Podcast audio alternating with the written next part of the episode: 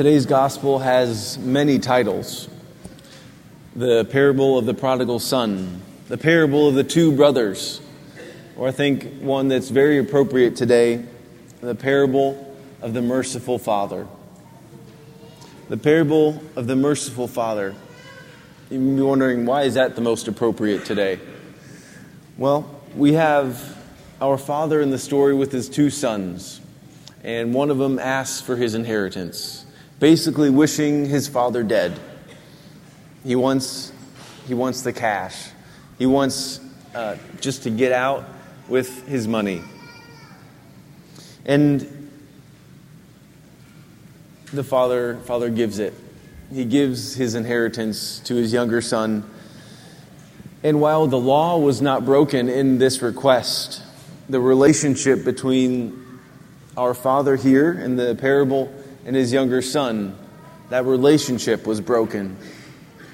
That was cut off. He cut, the younger son cut himself off from his father, from his other brother, his family, and his village.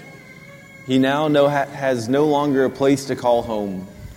He is a vagabond and is going to be looked at with disdain really anywhere that he went. He would not be welcomed. He is now without a home. And so the ending of our parable with the merciful Father is truly astounding, knowing this context of he has nowhere to call home and his family would not, it was thought, take him back. And the Father, as was expected in the parable, to cut him off completely. He would not be able to return to his home, to his family, and to his village. And yet, the Father's merciful heart, though broken, does not impede the welcoming of his Son back to the family. In the, in the word in the gospel where it says the Father ran to his Son, the word actually is uh, used in the context of foot races. So we can understand that the Father raced to be the first one to meet his Son as he sees him at a distance walking into the village. He wanted to be the first to welcome him back, to reconcile him, to reestablish that relationship with him and with the village. If anyone else got to him first and performed a, um, a little ritual, then he would be cut off completely. But the Father was there first. He raced to be with him first. The Father says, He was dead and has come to life again. He was lost and has been found. The younger son becomes a new creation, a, a reestablished relationship, one that is very new, very good, and that is only through the mercy of his Father. St. Paul, in our second reading, gives us the key to the point of today's gospel. He says, Whoever is in Christ is a new creation. God has reconciled us to himself through Christ, not counting our trespasses against us, and he gave us the ministry of reconciliation. I think the key word today from St. Paul is the ministry of reconciliation. We are made members of the body of Christ in and through our baptism and continuing in the sacramental life of our church.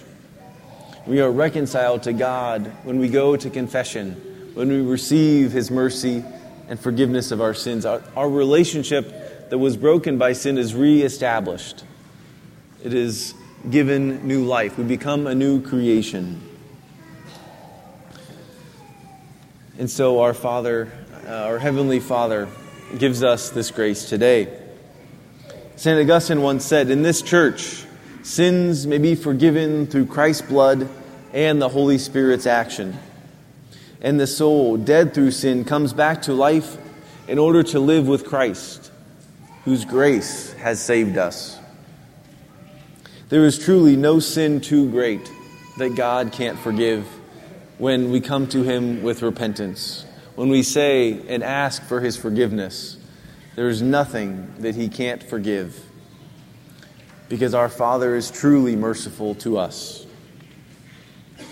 Just this last Friday, uh, we had the debut of the movie Unplanned. And it was a very real movie, a very impactful movie, showing the reality of what goes on in uh, those clinics, in places of Planned Parenthood. It shows the tragic reality of abortion. And the movie focused on a woman named Abby Johnson. She used to be a director in Texas of a clinic of Planned Parenthood.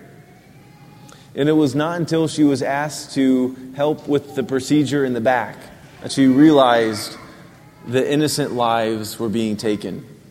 That these children, who were truly children, were being, um, be, their lives were being taken. She was truly appalled and eventually uh, left, resigned her position, and has become a pro life advocate. One of the, um, one of the great names of the pro life movement. And so, Abby, who in the midst of her life had a difficult time, especially in her younger years, and she also she went underwent and had two abortions herself. And yet, she questioned deep in her heart how could God forgive her? How could God's mercy reach her in the midst of the difficulties and, and awful things that she had been a part of in her life?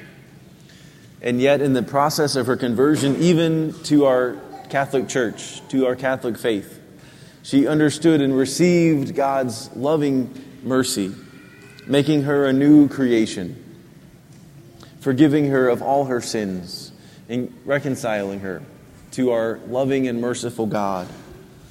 That God even forgives her.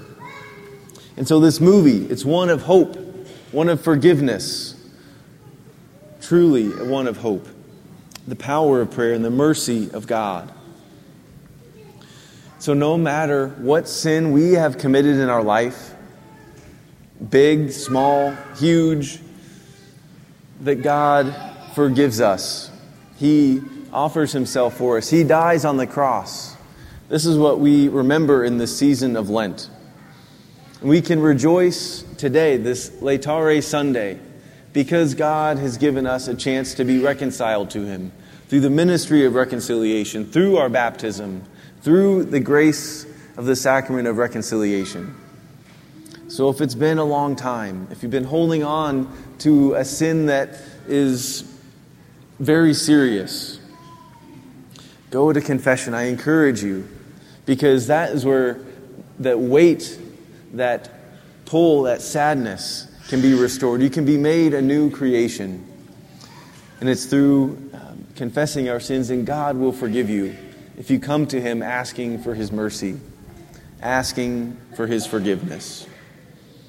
And so we who once were lost can be found. We who once were dead are alive again in Christ Jesus through our baptism and through confession.